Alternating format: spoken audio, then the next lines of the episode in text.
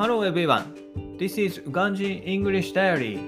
Today's topic is Found a person who I can see myself. 昨年の海外研修でお世話になったシンガポール支社が主催する説明会に参加した。I attended a seminar which was held in my company's branch office in Singapore. 本説明会は2週間に一度現地で活躍されている日本人を招くというもの。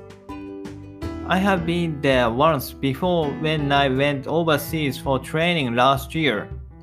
The seminar is held every other week, and the presenters are the Japanese who play an active role in Singapore. 私は休業中で知らなかったが、すでに10回以上開催していた。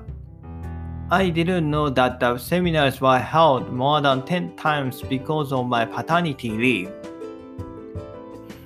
今日のプレゼンターは現地で起業され、家族みんなで移住されている方であった。Today's presentation was given by a person who was his own company and lives in Singapore with his family.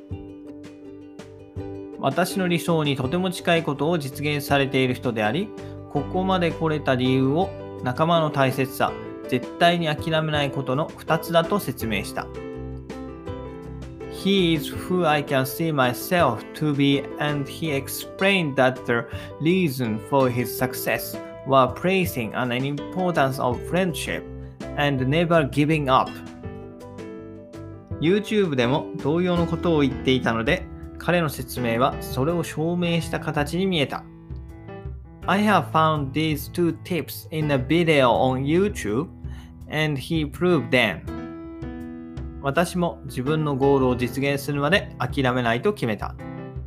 I decided to never give up on achieving my goal. That's all. Bye bye. Have a nice day.